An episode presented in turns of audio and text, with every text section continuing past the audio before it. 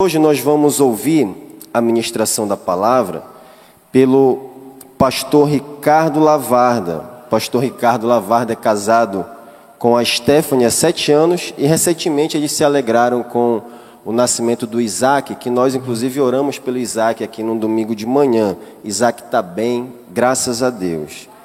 Pastor Ricardo é bacharel em teologia pelo Seminário Bíblico Palavra da Vida Atibaia é mestre em aconselhamento bíblico e ministérios formativos pela mesma instituição e pastoreou 13 anos a Igreja Batista de Santa Rosa, no Rio Grande do Sul, e há um ano e meio é coordenador do Projeto Marcos, que é o primeiro ano de entrada no seminário. Meus irmãos, o Projeto Marcos é uma bênção.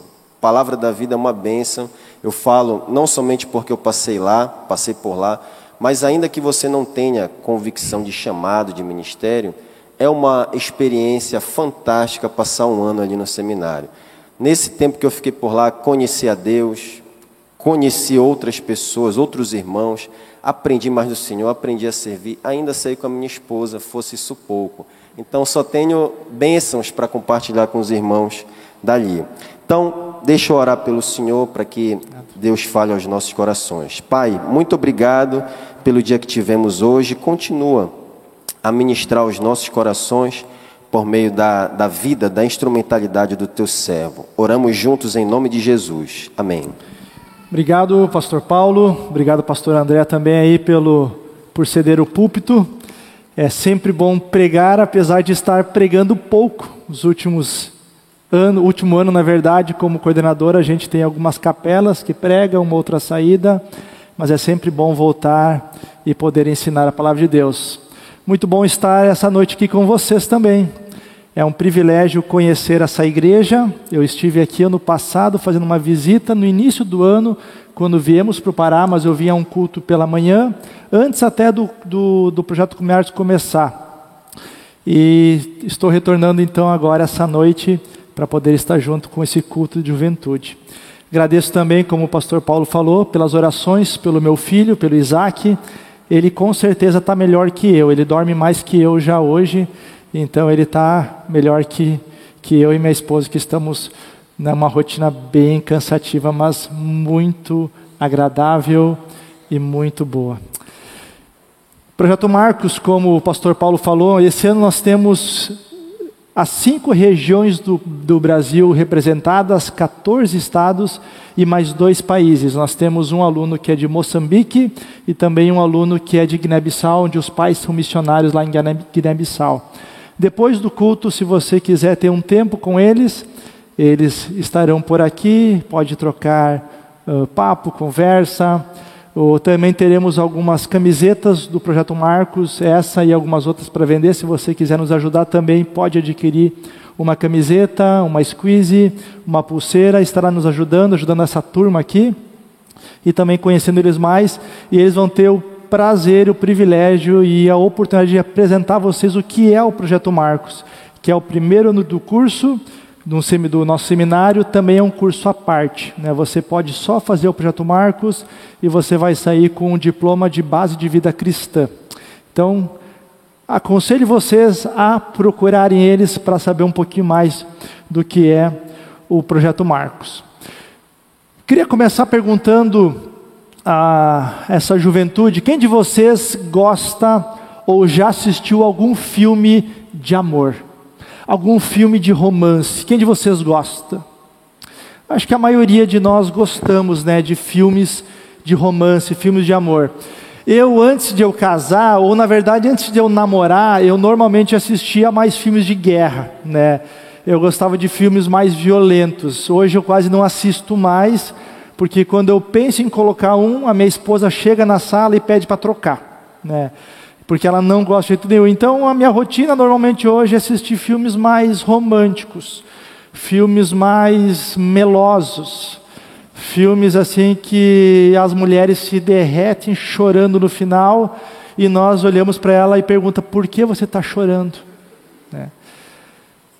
O, um dos filmes que eu assisti uh, que fala uma história de amor antes de eu casar e talvez o pessoal mais jovem não assistiu ainda, foi o filme Romeu e Julieta.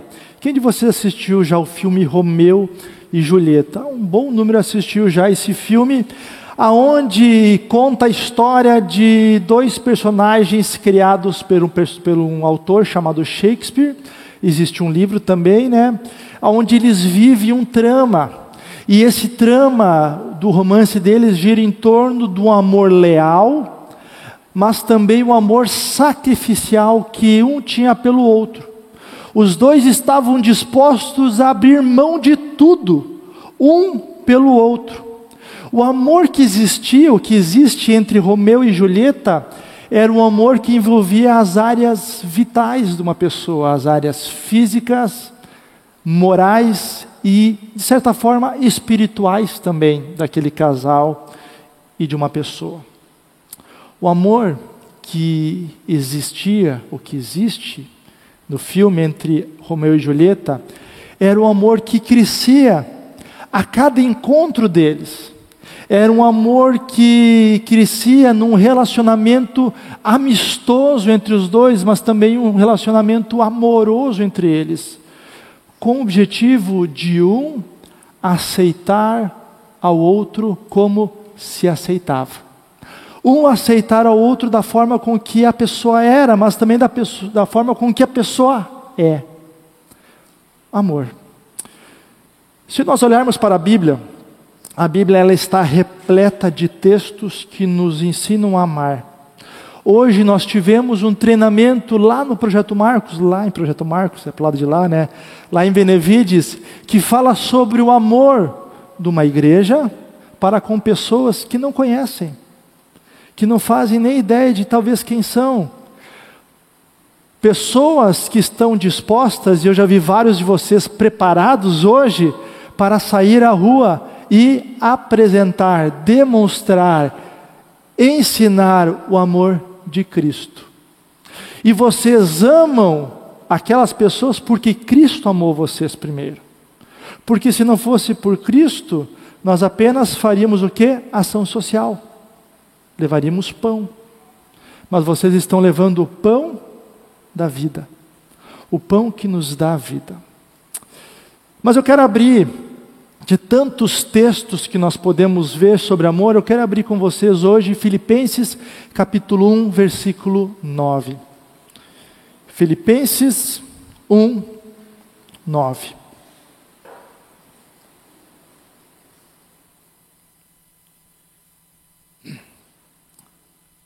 Versículo 9 do primeiro livro, do primeiro capítulo do livro de Filipenses, que nos diz o seguinte: Filipenses capítulo 1, 9. Essa é a minha oração, que o amor de vocês aumente cada vez mais, em pleno conhecimento e em toda a percepção Algumas, algumas outras versões vai trazer a seguinte, a seguinte versículo. E também faço essa oração, que o amor de vocês aumente mais e mais, em pleno conhecimento e em toda a percepção. A carta de Filipenses, possivelmente, talvez a igreja aqui já estudou esse livro, ou em EBD, ou nos cultos, ou em pregações, mas a carta de Filipenses, ela é, tem uma característica, talvez uma das principais características dela, é o tom de alegria, o tom de satisfação que o apóstolo Paulo, ele se refere àquela igreja lá de Filipos.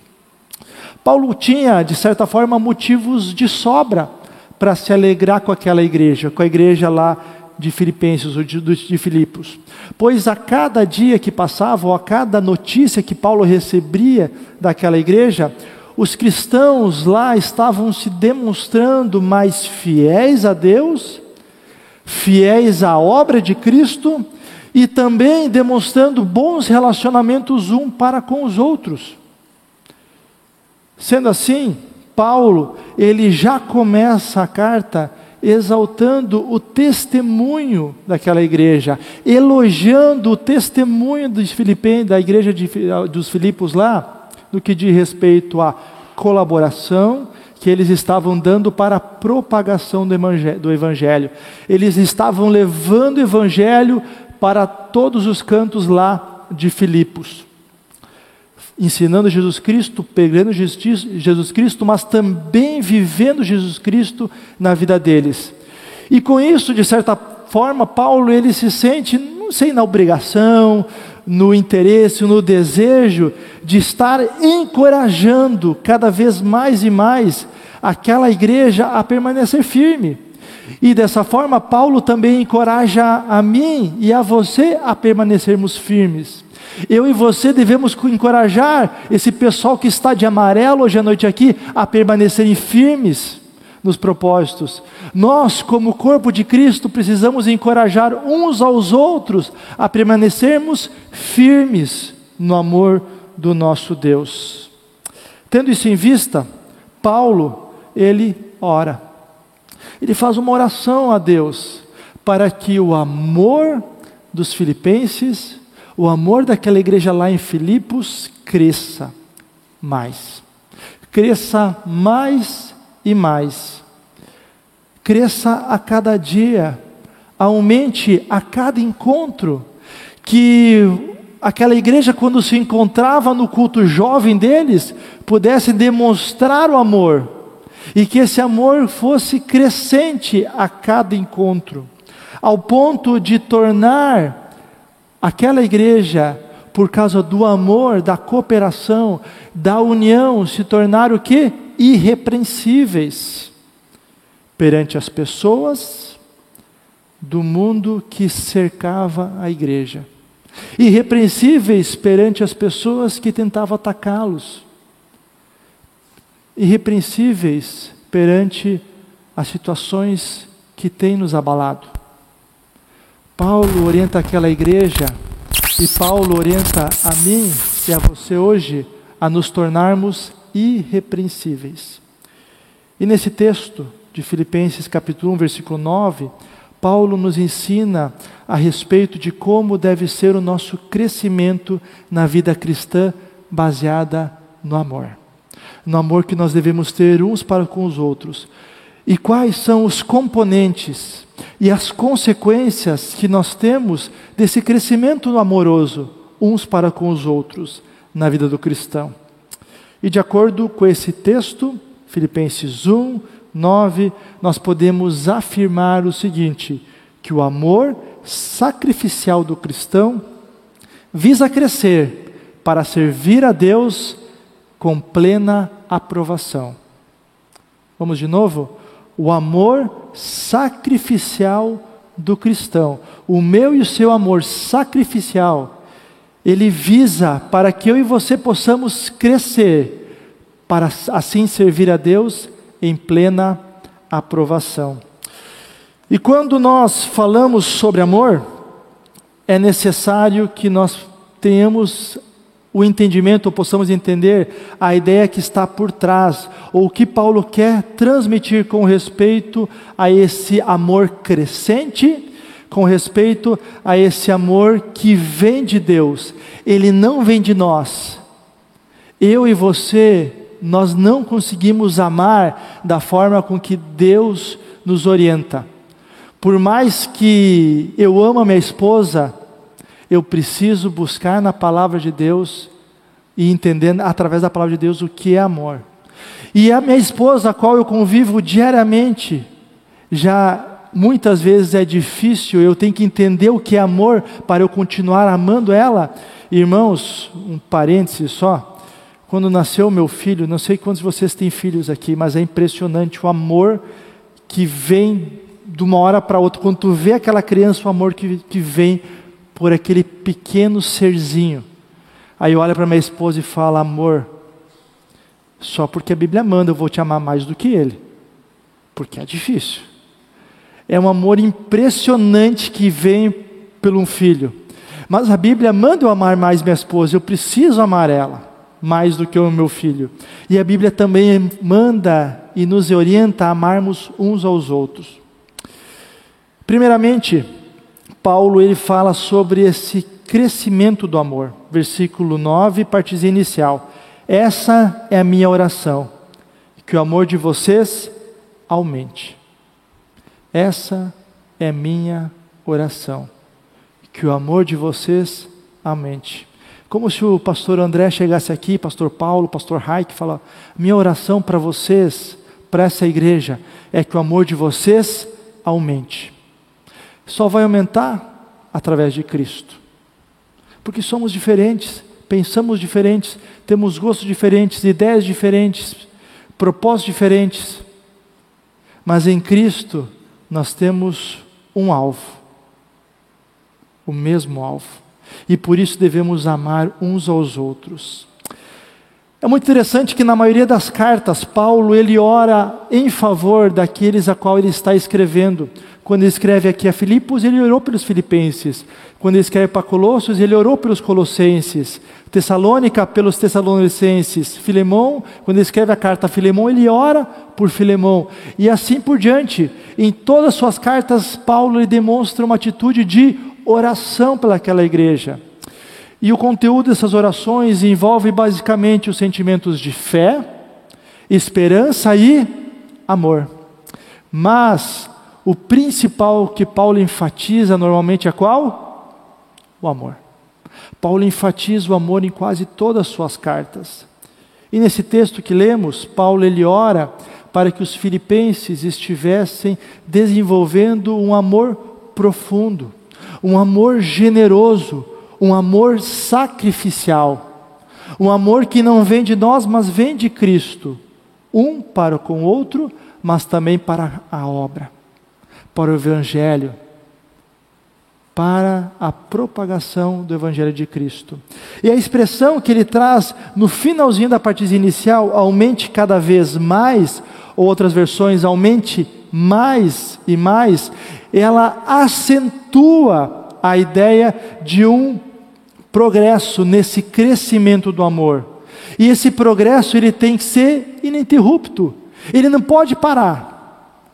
Ele não pode acabar ele tem que ser crescente, mais e mais, onde os filipenses deveriam buscar esse crescimento do amor um para com o outro a todo custo. Aonde eu e você precisamos buscar amar um ao outro a todo custo. Precisamos, devemos, não porque o Ricardo está falando aqui, mas porque a Bíblia manda.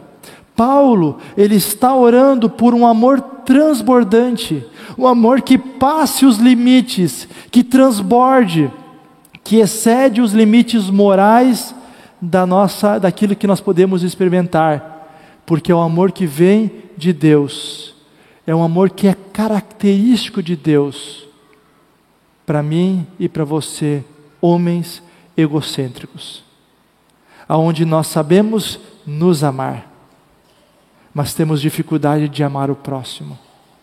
Tem até uma música que diz, né? Eu me amo, eu me amo, não sei viver sem mim. Isso é verdade. Nós nos amamos. Não sabemos viver sem os nossos pecados de estimação, os nossos gostos pessoais.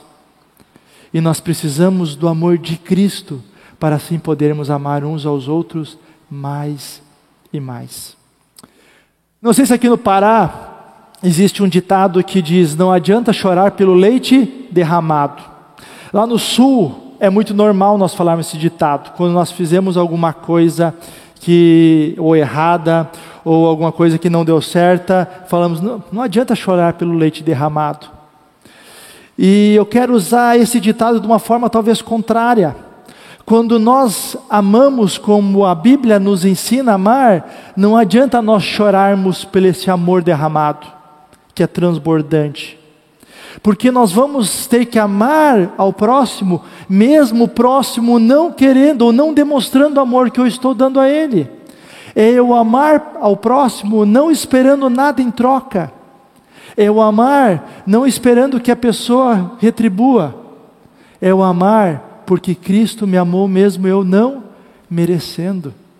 E é porque Cristo me amou sem eu merecer, é que eu vou amar ao próximo mesmo ele não merecendo, mesmo ele não retribuindo, mesmo não ganhando nada em troca.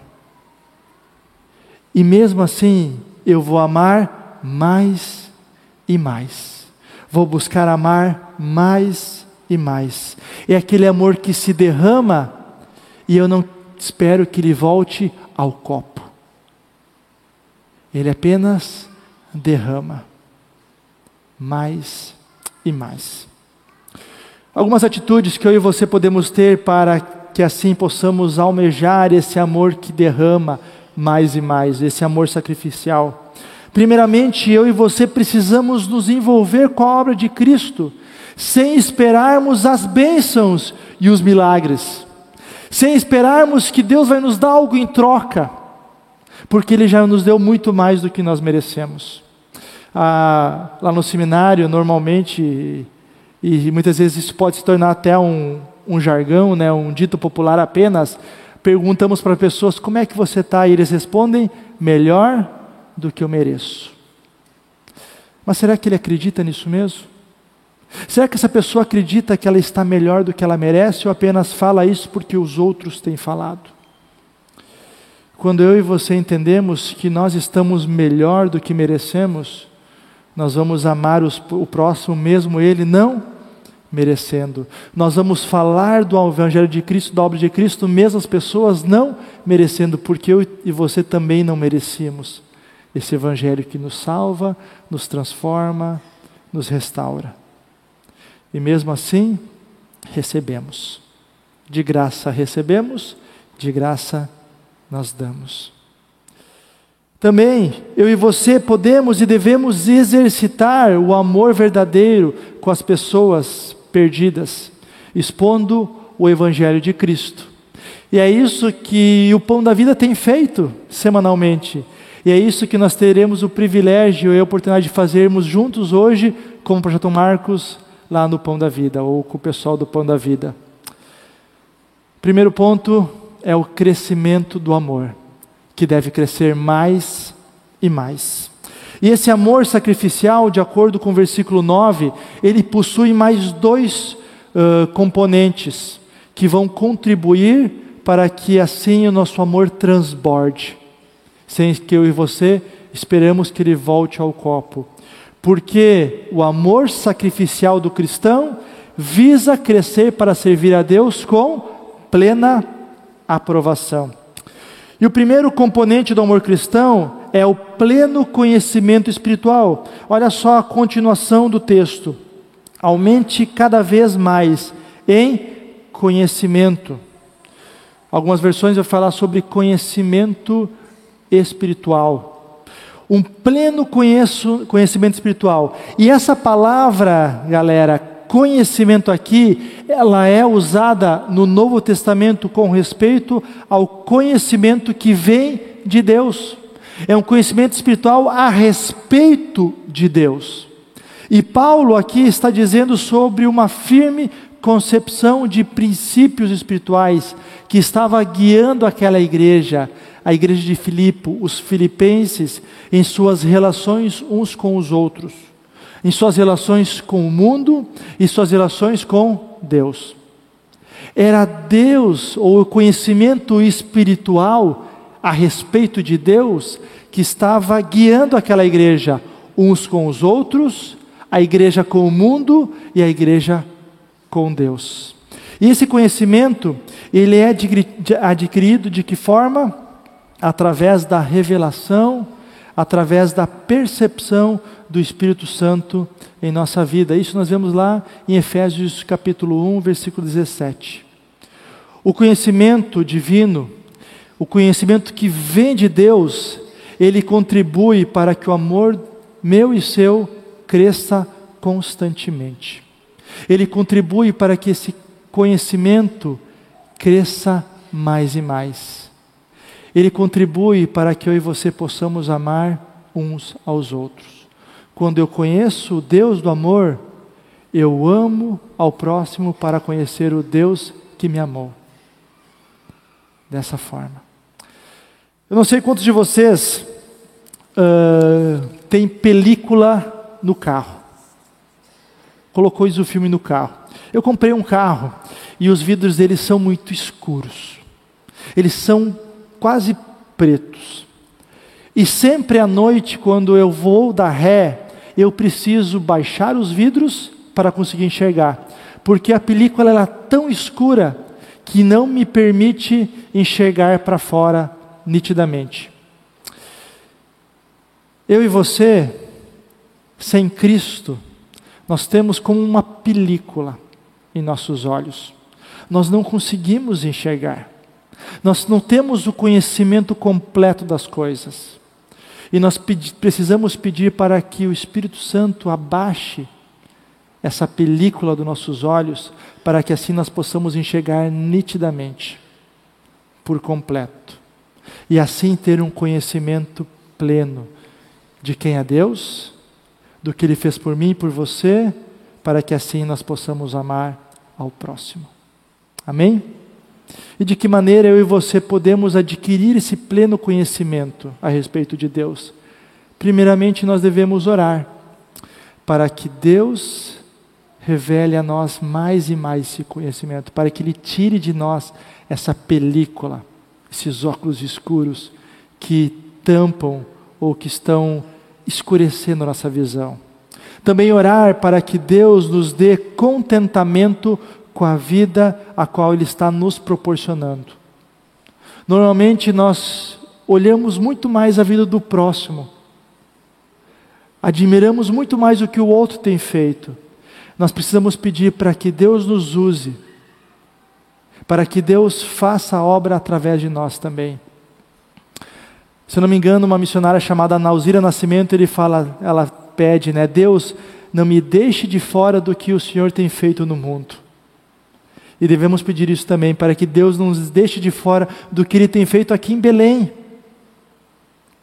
E ainda, encararmos as circunstâncias da vida não como problemas, mas sim como oportunidades.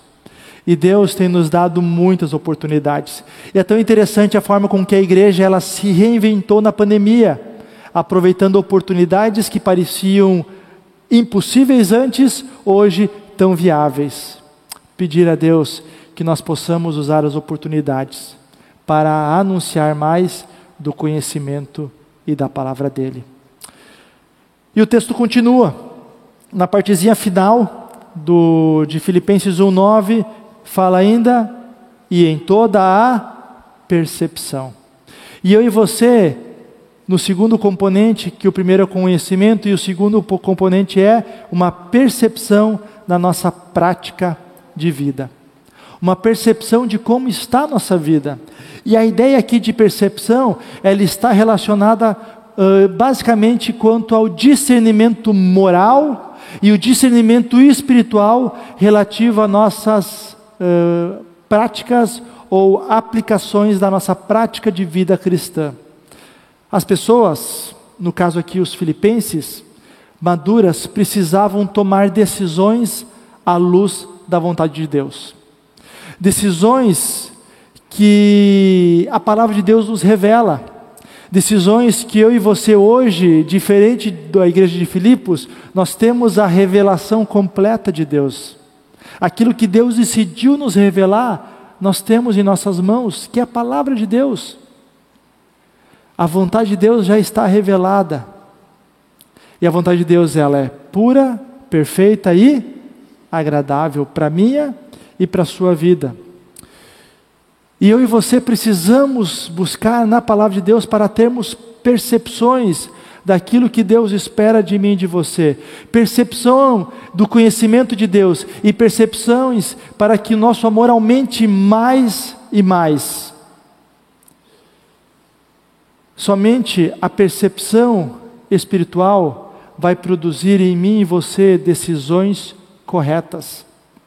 E essa percepção, esse discernimento é que vai nos ajudar a distinguir entre o certo e o errado, entre o bom e o melhor, ou entre o melhor e o pior, entre o aceitável e entre o abominável.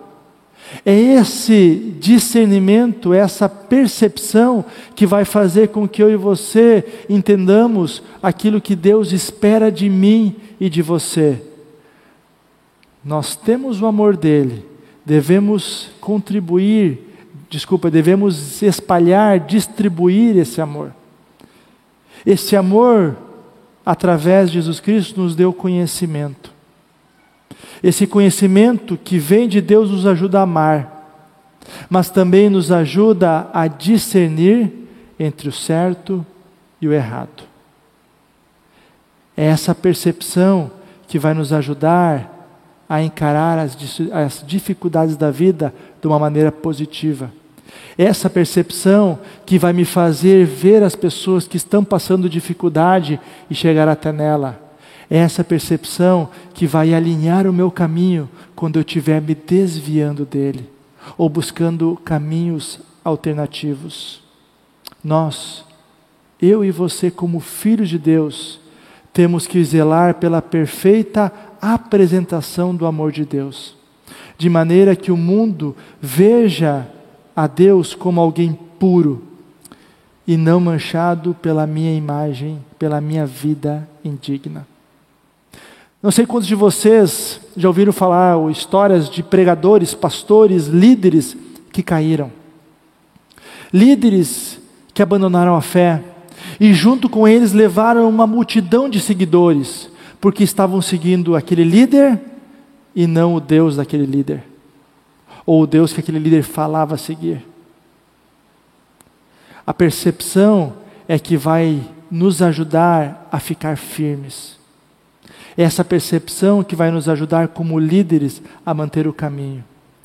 E se eu, como pastor, os pastores dessa igreja, começarmos a buscar o conhecimento em outros lugares, e não mais buscar a percepção da palavra, o discernimento da palavra de Deus, e buscar em outros livros ou outros conteúdos, o nosso caminho não vai ser amar ao próximo, mas sim apenas amar a mim mesmo.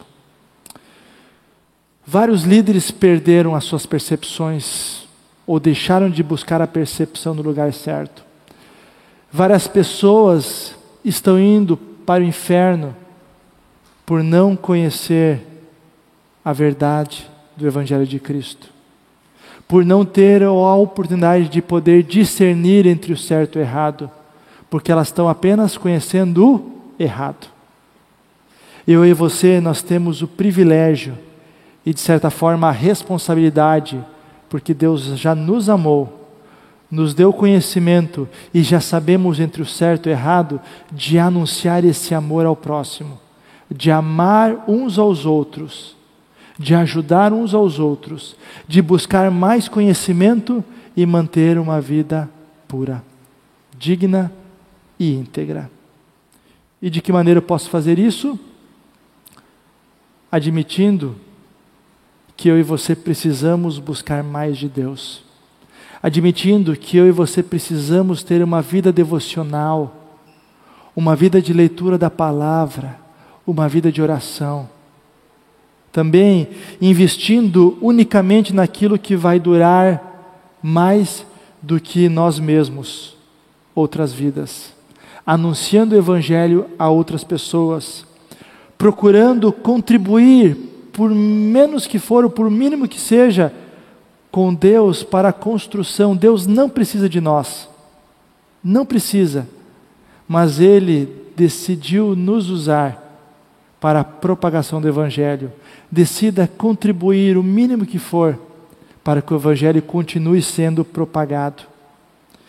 E pedirmos sabedoria a Deus para que nós possamos saber discernir entre as coisas do mundo e as coisas eternas.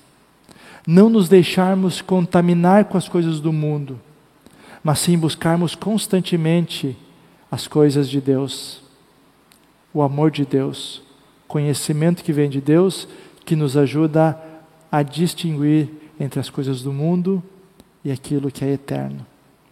Se nós realmente quisermos que o amor de Deus cresça em nossas vidas e que eu e você possamos continuar distribuindo, falando, anunciando desse amor, nós temos que ter uma vida totalmente voltada à pessoa de Jesus Cristo. Precisamos ter uma vida cristocêntrica procurando saber aquilo que diz respeito às coisas de Deus, ao nome de Deus e ao reino de Deus, de maneira que assim possamos distinguir as nossas atitudes, aquilo que agrada a Deus e aquilo que desagrada a Deus. Porque o amor sacrificial, o amor que Cristo nos espera e pede de nós é um amor sacrificial. Meu e seu, como cristão, visa crescer para servir a Deus com toda a aprovação. Amém? Amém? Vamos orar? Deus, que o Senhor continue nos orientando, que o Senhor continue nos ensinando, que o Senhor continue, Pai, derramando o seu amor em nossa vida, Deus. Pai, que nós possamos, Deus, continuar distribuindo esse amor que recebemos de graça. Que nós possamos, Pai, continuar ensinando esse amor, Deus, mas vivendo, anunciando, proclamando, Pai, Ele. Deus, que esse amor, Pai, possa ser transbordante em nossa vida. Deus, que esse amor, Pai, possa crescer em nós mais e mais, em conhecimento sobre Ti, de Ti, e em percepção daquilo que nos distingue entre cristãos e que nos faz ser mais parecidos contigo, ó Pai. É isso que eu clamo, em nome de Jesus, amém. E que o verdadeiro amor seja o espelho dos nossos relacionamentos. Amém? Deus abençoe.